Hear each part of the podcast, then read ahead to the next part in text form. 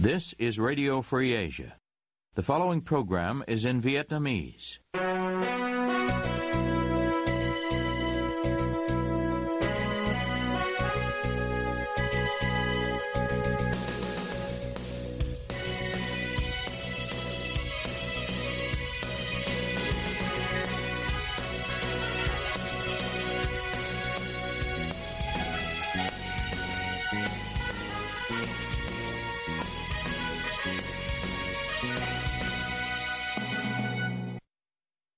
Đây là Đài Á Châu Tự Do phát đi từ thủ đô Washington DC, Hoa Kỳ.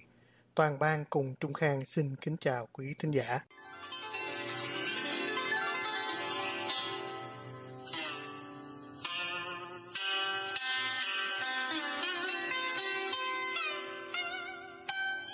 Mời quý vị theo dõi chương trình phát hành tối ngày 25 tháng 3 năm 2023 đang được phát trực tiếp từ lúc 9 giờ giờ Việt Nam. Mở đầu cho chương trình phát hành hôm nay, thưa quý vị, những người đứng đầu cơ quan báo chí duyệt đăng bài đi ngược chủ nghĩa Mark Lenin phải đối mặt với án phạt nặng theo quy định mới của ban bí thư. Mời quý vị theo dõi ghi nhận của phóng viên Cao Nguyên sau đây. Ban Bí thư Trung ương Đảng lại ra quy định kiểm soát truyền thông, theo đó sẽ phạt nặng, khai trừ đảng đối với những người đứng đầu cơ quan báo chí, duyệt đăng các bài viết bị cho là đi ngược lại với chủ nghĩa Mark Lenin, tư tưởng Hồ Chí Minh hay phủ nhận vai trò của đảng. Hôm 28 tháng 2, quy định về trách nhiệm, quyền hạn và việc bổ nhiệm, miễn nhiệm, khen thưởng, kỷ luật lãnh đạo các cơ quan báo chí được Ban Bí thư ban hành. Quy định mới nêu rõ ba mức độ kỷ luật đối với lãnh đạo các cơ quan báo chí, bao gồm nhắc nhở khiển trách, kỷ luật cảnh cáo, cách chức và khai trừ đảng khi những người này mắc phải các lỗi sau. Lãnh đạo các cơ quan báo chí sẽ bị nhắc nhở, khiển trách khi viết bài, duyệt đăng bài mà thông tin hình ảnh được lấy từ các hội nhóm, mạng xã hội bị cho là không đúng sự thật. Mức kỷ luật cảnh cáo hoặc cách chức đối với hành vi duyệt đăng thông tin sai lệch chủ trương của đảng, pháp luật hoặc không chấp hành chỉ đạo của cơ quan chỉ đạo, cơ quan quản lý về thông tin tình hình quốc tế, gây bất lợi trong quan hệ Việt Nam với các quốc gia và các tổ chức quốc tế. Trên thực tế, một đơn cử có thể nêu ra là về cuộc chiến tranh Nga-Ukraine, báo chí Việt Nam chưa bao giờ sử dụng từ xâm lược khi nói về hành vi Nga tấn công quân sự vào Ukraine. Hay một ví dụ khác là báo chí nhà nước cũng chưa bao giờ đăng tải các thông tin về việc chính phủ Trung Quốc vi phạm nhân quyền, điều mà truyền thông quốc tế vẫn thường xuyên đưa tin lên án chính quyền ông Tập. Đặc biệt, hình phạt nặng nhất là khai trừ đảng khi các lãnh đạo cơ quan báo chí cho đăng các bài viết về nội dung phủ định chủ nghĩa Mark Lenin, tư tưởng Hồ Chí Minh, vai trò lãnh đạo và các nguyên tắc tổ chức, hoạt động của đảng. Nhà báo Ngọc Vinh từng có hơn 20 năm công tác tại tờ báo Tuổi Trẻ cho biết, thật ra nội dung văn bản này không mới. Luật báo chí năm 2016 nghiêm cấm tất cả những điều trên, dù trong luật báo chí không có quy định chế tài cụ thể, tuy nhiên đã có nhiều trường hợp tổng biên tập các tờ báo bị kỷ luật. Trước đây, đảng đã từng chế tài nhiều tổng biên tập báo vì nội dung này. Gần nhất là anh Lê Hoàng của báo Tuổi Trẻ và anh Nguyễn Công Khế của báo Thanh niên. Hai anh bị mất chức cùng lúc trong vụ đưa tin tường thuật, được cho là có một số nội dung sai sự thật trong vụ PMU 18. Quy định mới được ban hành còn nêu rõ cơ quan chỉ đạo báo chí ở Trung ương là Ban tuyên giáo Trung ương, ở địa phương là Ban tuyên giáo tỉnh ủy, thành ủy. Người được bổ nhiệm làm lãnh đạo các cơ quan báo chí phải có thời gian hoạt động trong lĩnh vực báo chí, xuất bản ít nhất là 2 năm, trường hợp đặc biệt do cơ quan chỉ đạo báo chí xem xét quyết định. Người đó phải là đảng viên Đảng Cộng sản Việt Nam, có trình độ lý luận chính trị cao cấp, không bắt buộc đối với các cơ quan báo chí thuộc tổ chức tôn giáo và không đảm nhiệm chức vụ quá hai nhiệm kỳ liên tiếp tại một cơ quan báo chí. Nhà báo Ngọc Vinh cho biết, lâu nay, chức tổng biên tập hoặc lãnh đạo các cơ quan báo chí được đảng các cấp bổ nhiệm thông qua các cơ quan chủ quản của tờ báo, qua ban tuyên giáo và Bộ Thông tin Truyền thông. Người này có thể không phải là nhà báo, nhưng buộc phải là đảng viên. Như một số tổng biên tập của báo Tuổi Trẻ lâu nay chẳng hạn,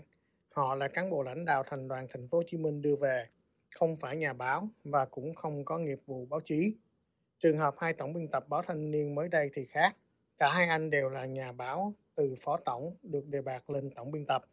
Theo ông Vinh, bởi tổng biên tập là người do nhà nước chỉ định, do đó họ phải chấp nhận các định chế nêu trên vì nó dành chung cho tất cả các ngành hay giới chức chính quyền, chứ không riêng gì báo chí. Ví dụ như quy định về nhiệm kỳ, Trước đây ngay cả Tổng Bí thư cũng chỉ được phép ngồi ghế hai nhiệm kỳ. Tuy nhiên, giờ thì Tổng Bí thư được ngồi tới nhiệm kỳ thứ ba, thì quy định này lại được đưa ra cho các tổng biên tập, khiến người ta cảm thấy nó có gì đó sai sai.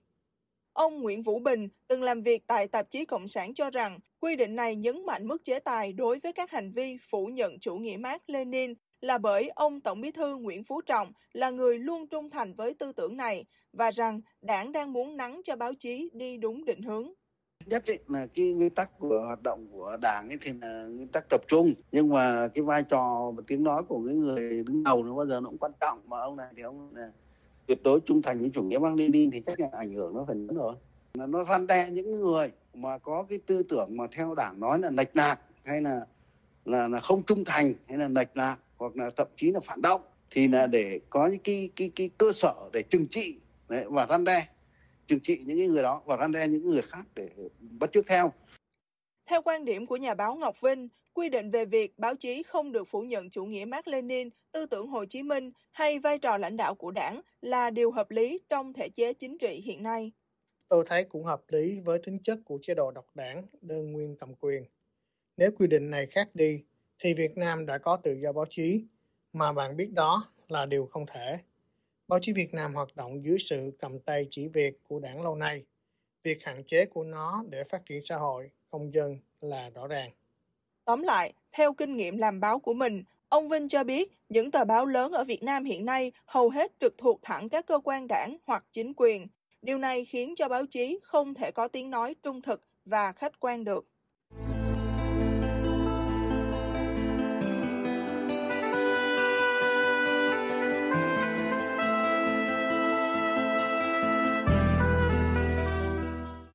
Quý thính giả đang nghe chương trình phát thanh của Đài Châu Tự Do. Quý vị cũng có thể đón nghe các chương trình phát thanh của đài qua vệ tinh Intelsat 17 ban C ở 66 độ Đông và vệ tinh 19 ban C ở 166 độ Đông. Và sau cùng thưa quý vị, Trung Quốc xây 11 đập thủy điện ở thượng nguồn sông Mekong. Hoa Kỳ trợ giúp các nước tiểu vùng sông Mekong với chương trình Hợp tác Mekong Hoa Kỳ Mời quý vị theo dõi bài phân tích của phóng viên Mai Trần. Khu vực sông Mekong là vùng chịu nhiều thương tổn. Trong đó có những thương tổn do mạng lưới đập thủy điện do Trung Quốc xây dựng trên thượng nguồn. Hôm mùng 8 tháng 3 năm 2023, Stimson Center tổ chức ra mắt báo cáo đối thoại chính sách về các giải pháp thuận theo tự nhiên, một chương trình nằm trong khuôn khổ lộ trình hợp tác Mekong Hoa Kỳ, Mekong US Partnership, viết tắt là MUSP của chính phủ Hoa Kỳ, các nước tiểu vùng sông Mekong và các đối tác khác. MUSP là một phần của chính sách Ấn Độ Dương-Thái Bình Dương tự do và mở của Hoa Kỳ. Mặc dù là nước góp phần gây ra các thương tổn trên vùng sông Mekong, Trung Quốc phản đối chính sách Ấn Độ Dương, Thái Bình Dương tự do và mở của Hoa Kỳ. Một chính sách thúc đẩy hợp tác dựa trên các giá trị minh bạch, pháp quyền và xây dựng lợi ích chung. Việt Nam là một nước bị tổn thương ở khu vực sông Mekong và là nước đóng vai trò thiết yếu và tích cực trong việc thúc đẩy hợp tác các lĩnh vực then chốt trong lộ trình hợp tác Mekong Hoa Kỳ MUSP. Trung Quốc từ lâu đã hoàn thành 11 đập thủy điện ở thượng nguồn sông Mekong. Năm 2020, vùng hạ lưu sông Mekong chứng kiến một đợt hạn hán, khô hạn nghiêm trọng, hủy hoại nông nghiệp trong vùng. Báo cáo của Ủy hội sông Mekong năm đó cho biết, một phần do hạn hán nhưng cũng do Trung Quốc đã giữ nước lại trên các con đập ở thượng nguồn. Thời gian đó, sau khi các nước hạ nguồn chịu nhiều đợt thiếu nước đến mức không còn khả năng phục hồi, trước sự phê phán của nhiều chuyên gia và tổ chức quốc tế, Trung Quốc có xả một ít nước và tuyên bố mình có thiện chí. Trung Quốc công bố không đầy đủ thông tin thủy văn liên quan đến 11 con đập của mình ở thượng nguồn. Ủy hội sông Mekong và nhiều tổ chức chuyên gia quốc tế cũng kêu gọi Trung Quốc phải tăng cường minh bạch thông tin và hợp tác. Cùng năm đó, sáng kiến hạ lưu sông Mekong, LMI, của Bộ Ngoại giao Hoa Kỳ, công bố báo cáo nghiên cứu chỉ ra mối quan hệ giữa các đập thượng nguồn Mekong của Trung Quốc với sự sụt giảm nguồn nước ở hạ lưu. Sáng kiến hạ lưu sông Mekong, Lower Mekong Initiative, viết tắt là LMI, được thành lập để hưởng ứng cuộc gặp mặt ngày 23 tháng 7 năm 2009 giữa Ngoại trưởng Hillary Clinton và Ngoại trưởng các nước hạ lưu sông Mekong gồm Việt Nam, Miến Điện, Campuchia, Lào, Thái Lan, tại Phuket, Thái Lan. Khi đó, các bộ trưởng ngoại giao đã nhất trí tăng cường hợp tác trong lĩnh vực môi trường, y tế, giáo dục và phát triển cơ sở hạ tầng. Năm 2020, trong bối cảnh các tổ chức chuyên gia quốc tế lo ngại về tác động của hệ thống đập thủy điện ở thượng nguồn của Trung Quốc tới vùng hạ lưu sông Mekong, Bộ Ngoại giao Mỹ nâng cấp sáng kiến hạ lưu sông Mekong Lower Mekong Initiative, viết tắt LMI, lên thành chương trình hợp tác Mekong Hoa Kỳ, Mekong US Partnership, viết tắt là MUSP. Trao đổi với AFA về lý do LMI được nâng cấp lên thành MUSP, người phát ngôn Bộ Ngoại giao Hoa Kỳ cho biết sau 11 năm hợp tác và đạt được nhiều tiến bộ thông qua LMI, các nước tiểu vùng sông Mekong và Hoa Kỳ thấy cần phải mở rộng hợp tác trước những thách thức và cả những cơ hội mới. Cả LMI và MUSP đều là cách mà chính phủ Mỹ thể hiện cam kết và hỗ trợ phát triển bền vững cho người dân tiểu vùng sông Mekong. Riêng MUSP thực thi phương pháp tiếp cận toàn chính phủ để hỗ trợ quyền tự chủ, nền độc lập kinh tế, quản trị tốt và tăng cường bền vững của các quốc gia đối tác trong khu vực sông Mekong. Phương pháp tiếp cận toàn chính phủ là cách thực hiện các hoạt động chung được phối hợp bởi các bộ, ngành, hành chính, công và các cơ quan công vụ khác nhau nhằm đưa ra giải pháp chung cho từng vấn đề cụ thể hoặc một loạt các vấn đề có liên quan với nhau. MUSP cũng đóng vai trò là một cơ chế quan trọng để giải quyết các vấn đề xuyên biên giới như buôn người, y tế công cộng, quản lý tài nguyên thiên nhiên và ứng phó với thiên tai. Bộ Ngoại giao Hoa Kỳ cũng cho AFA biết từ năm 2009 đến nay, chính phủ Hoa Kỳ đã cung cấp hơn 4,3 tỷ đô la viện trợ không hoàn lại song phương và khu vực cho 5 quốc gia đối tác Mekong. Trong đó bao gồm việc cung cấp 4,5 triệu liều vaccine COVID-19 và hơn 80 triệu đô la hỗ trợ để chống đại dịch COVID-19. Phát biểu tại buổi ra mắt báo cáo trực tuyến hôm 8 tháng 3, tiến sĩ Brian Eiler ở Stimson Center cho biết đối thoại chính sách MUSP Track 1.5 là một trong những sáng kiến hàng đầu của MUSP. Nó bao gồm 7 cuộc đối thoại trực tuyến và trực tiếp từ năm 2021 đến 2023, tập trung vào các thách thức về xây dựng chính sách cho phát triển bền vững mà Việt Nam và các nước tiểu vùng sông Mekong như Campuchia, Lào, Myanmar, Thái Lan phải đối mặt. Các nghiên cứu của Stimson Center đối với vấn đề Mekong xây dựng chính sách theo hướng quản trị thuận theo tự nhiên để giải quyết các vấn đề của sông Mekong. Quản trị thuận theo tự nhiên là kết hợp các quá trình tự nhiên và quá trình phát triển để có thể bảo vệ tài nguyên, thúc đẩy thích ứng và chống chịu với biến đổi khí hậu,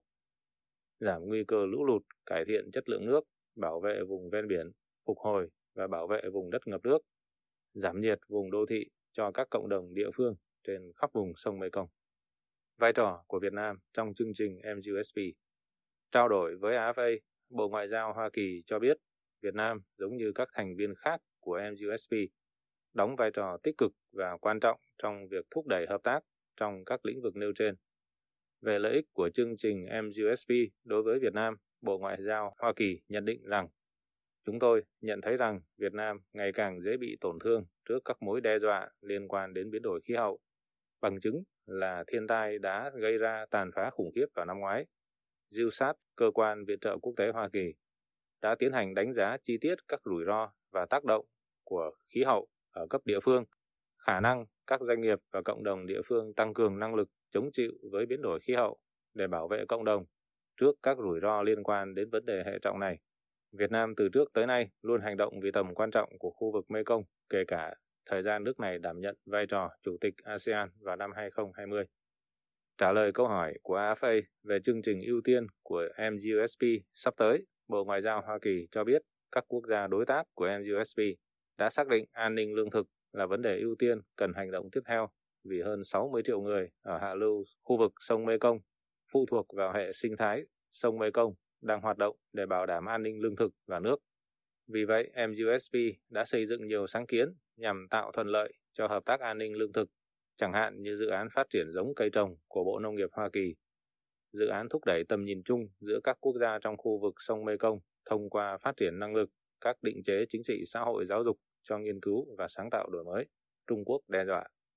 Bộ Ngoại giao Hoa Kỳ cho AFA biết rằng các hoạt động hợp tác của nước này với các nước ở tiểu vùng sông Mekong, trong đó có Việt Nam,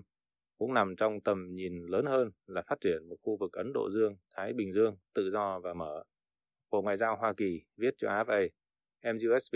được định hướng bởi các giá trị bao gồm tính minh bạch, quản trị tốt và tôn trọng pháp quyền.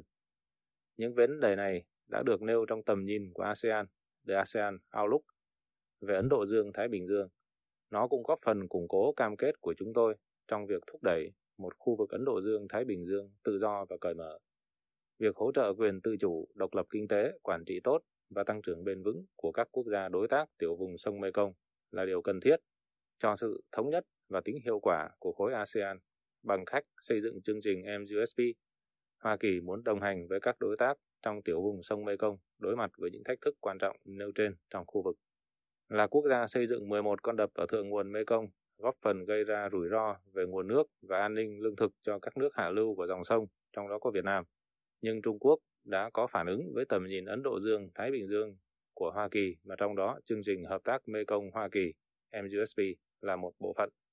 Hôm 7 tháng 3, trước buổi ra mắt báo cáo của Stimson Center nêu trên, cả Tổng bí thư Tập Cận Bình và Bộ trưởng Ngoại giao Trung Quốc Tần Cương đã đồng thanh lên án Hoa Kỳ can thiệp vào khu vực. Tập Cận Bình nói, các nước phương Tây do Hoa Kỳ lãnh đạo đã ngăn chặn, bao vây và đàn áp chúng ta toàn diện, đem lại những thách thức nghiêm trọng chưa từng có đối với sự phát triển của đất nước chúng ta. Còn Ngoại trưởng Tần Cương thì chỉ trích hàng loạt chính sách của Hoa Kỳ, trong đó nêu đích danh chính sách Ấn Độ Dương-Thái Bình Dương tự do và mở. Tần Cương cũng cảnh báo nếu Hoa Kỳ không dừng lại thì sẽ có xung đột và đối đầu. Bộ Ngoại giao Hoa Kỳ nói với AFA về phản ứng của Trung Quốc. Đối với phát ngôn của Ngoại trưởng Trung Quốc Tần Cương hôm 7 tháng 3, Bộ Ngoại giao Hoa Kỳ trả lời AFA như sau. Tiểu vùng Mekong thu hút sự hợp tác và hỗ trợ phát triển của nhiều nước Ấn Độ Dương-Thái Bình Dương, trong đó có Australia, Ấn Độ, Nhật Bản, Hàn Quốc và cả Trung Quốc. Mỗi nước đều có cơ chế hợp tác riêng, tương tự như chương trình Hợp tác Mekong Hoa Kỳ, MUSP. Chúng tôi hợp tác chặt chẽ với nhiều đối tác và đồng minh của mình để điều phối và giảm thiểu xung đột, tăng cường các nỗ lực vì lợi ích của tiểu vùng sông Mekong,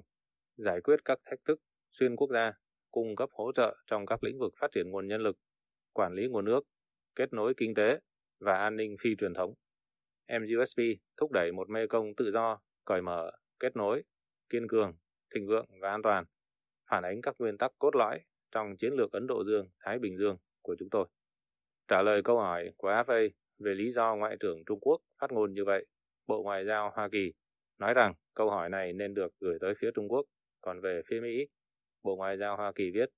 chúng tôi sẽ tiếp tục thực hiện các trụ cột cốt lõi trong chiến lược Trung Quốc của mình là đầu tư, liên kết, cạnh tranh. Chúng tôi sẽ tiếp tục bảo vệ các lợi ích và giá trị của Hoa Kỳ. Chúng tôi sẽ tiếp tục quản lý mối quan hệ này một cách có trách nhiệm, bao gồm cả việc duy trì các đường dây liên lạc cởi mở với Cộng hòa Nhân dân Trung Hoa, ngay cả trong thời điểm căng thẳng. Bộ Ngoại giao Hoa Kỳ cũng nhấn mạnh nước Mỹ không có ý định, cũng như không mong đợi những nước khác ngừng hợp tác với Trung Quốc. Chúng tôi hợp tác với các đồng minh và đối tác của mình để bảo đảm rằng Cộng hòa Nhân dân Trung Hoa tuân thủ các quy tắc giống như mọi quốc gia khác, như đã thể hiện trong chiến lược Ấn Độ Dương, Thái Bình Dương của chúng tôi. Chúng tôi đang hợp tác với các đồng minh, đối tác và bạn bè, bao gồm cả Việt Nam, để mang lại kết quả mà mọi người trong khu vực mong muốn, từ hỗ trợ phục hồi sau đại dịch COVID, giải quyết biến đổi khí hậu, đến thúc đẩy kinh tế phồn vinh. Chúng tôi sẽ tiếp tục cam kết hợp tác để bảo đảm một tương lai thịnh vượng và an toàn nhất cho tất cả các quốc gia ở Ấn Độ Dương, Thái Bình Dương.